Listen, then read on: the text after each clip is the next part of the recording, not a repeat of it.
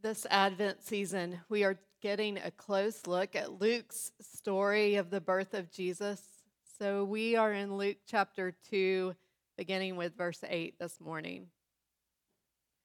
In that region, there were shepherds living in the fields, keeping watch over their flock by night. Then an angel of the Lord stood before them, and the glory of the Lord shone around them, and they were terrified. But the angel said to them, Do not be afraid, for see, I am bringing you good news of great joy for all the people. To you is born this day in the city of David a Savior, who is Messiah the Lord. And this will be a sign for you. You will find a child wrapped in bands of cloth and lying in the manger. And suddenly there was with the angel a multitude of the heavenly host, praising God and saying, Glory to God in the highest heaven, and on earth, peace among those whom he favors. This is a story of God for the people of God. Thanks be to God. On Friday morning of this week, a news story came across my screen that caught my eye. Compared to the week before Christmas 2019, there are 800 million more packages in transit this week before Christmas 2020. 800 million. That's a lot more boxes and envelopes out there trying to find a home. Of course, there are multiple reasons for the overload. Many of us are having things like dog food and toilet paper delivered to our doorstep now. Most of us did our holiday shopping online. And there's a vaccine in transit. Hallelujah. Add to this a major snowstorm in the Northeast, and the end result is we wait. The advice was if you have something to be mailed this week before Christmas, take a deep breath and cross your fingers. so I did just that. I had a Christmas present to exchange I bought a skirt for a child who won't wear skirts, but I didn't know it when I bought it. And when I overheard the news that skirts are bad, I knew it had to go back. An exchange was in order. But this was just the first decision in a long list of cross my finger choices. A carrier had to be selected, the speed of delivery determined, and then the drop off location picked. So many options for delivery. When I look at the seven verses of scripture for this morning from Luke's gospel, I'm relieved because I see just two options for message delivery angels or shepherds. If pushed to make a choice, I wondered this week which I would prefer. Angels are speedy, uh, but they also seem unpredictable, startling. Angels have this opening line that they use repeatedly in the Bible. It's even in our short passage in verse 10. I'll cue you, you know it.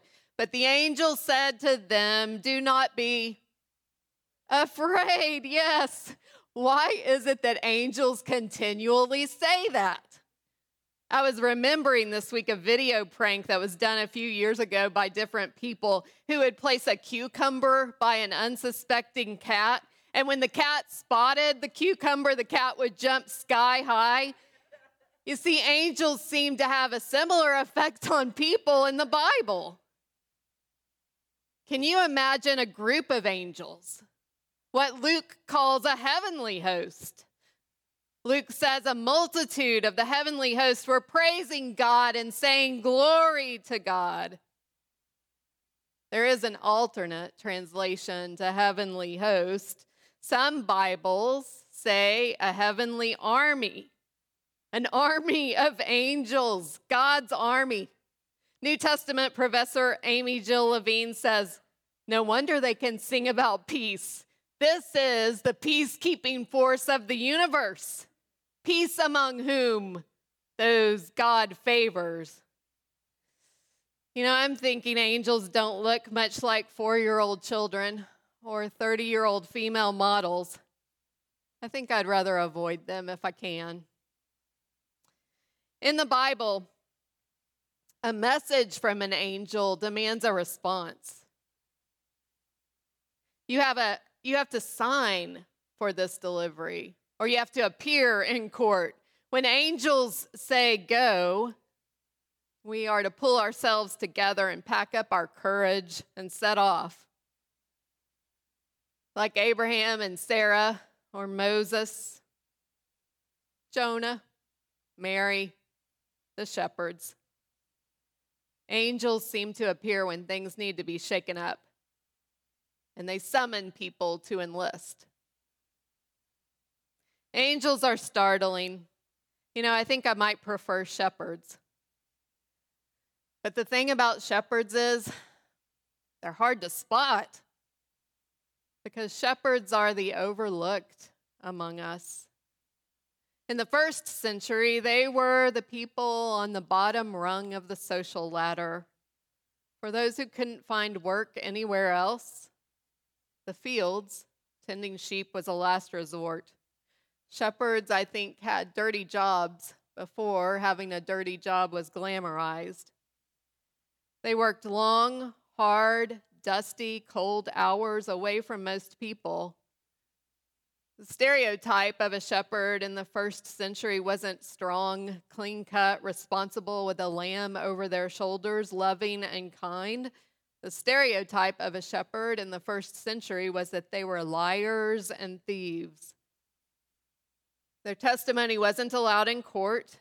Many towns had ordinances banning them from the city limits. And some claim that a shepherd's job description kept them from observing the Sabbath, rendering them ritually and unclean. And that would mean that they were then classed as sinners based solely on their job descriptions, kind of like tax collectors.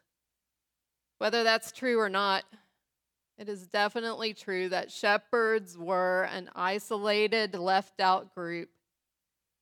I think they were shunned by most decent people. An important thing to notice in the Christmas story is that those, those who can't be trusted in respectable circles are trusted by God.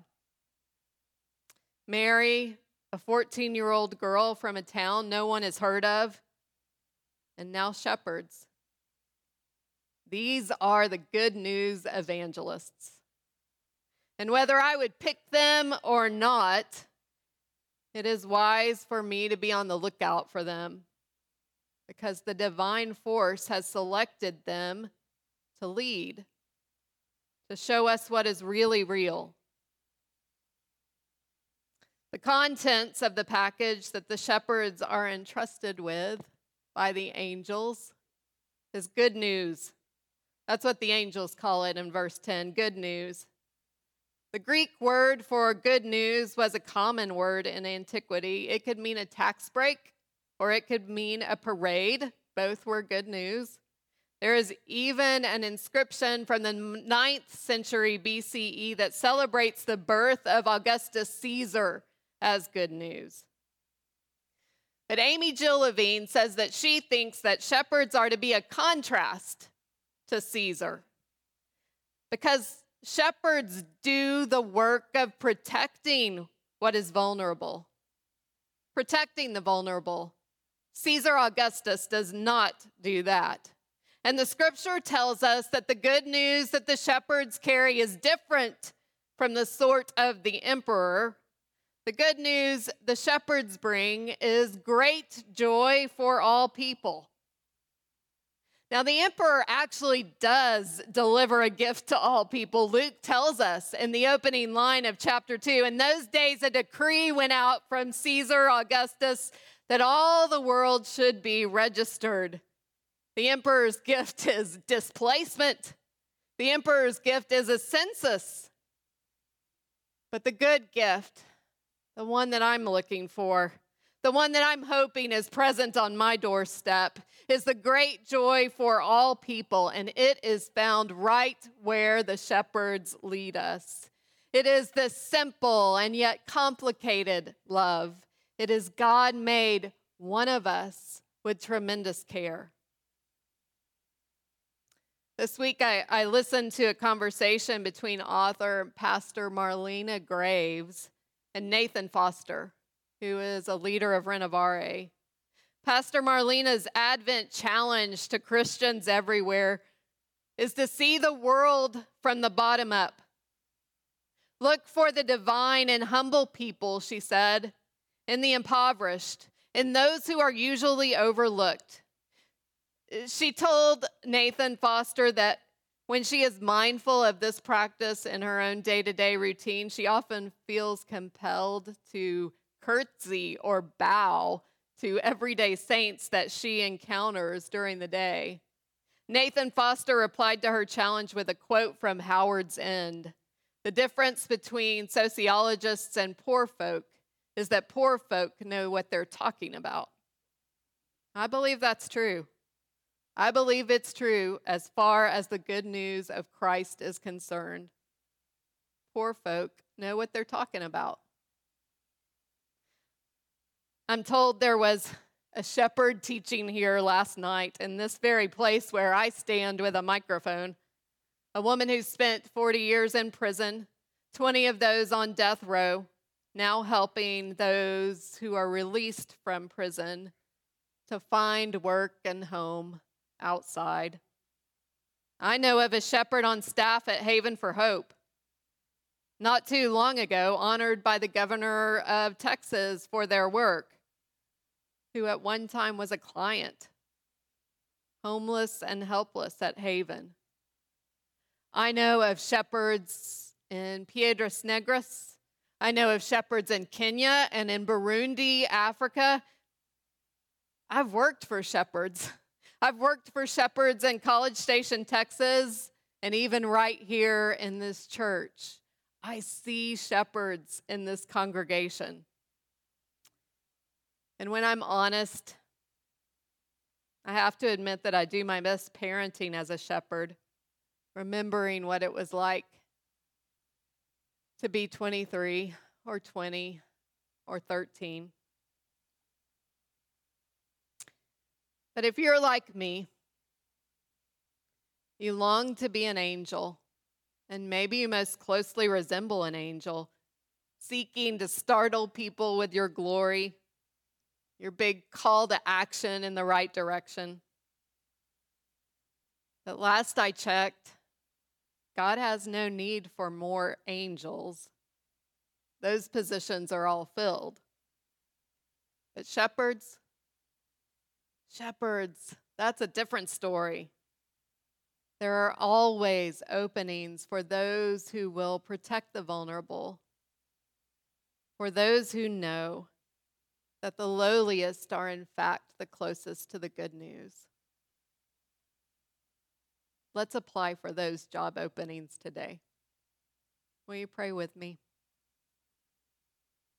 Eternal God, we have become very good at waiting. Perhaps we are looking in the wrong places to find solutions to our problems. Would you set our gaze this day on the things that we overlook? Would you set our gaze on the people that we overlook? Open our ears to hear the stories of shepherds because we want to get our hands on good news right now. Amen.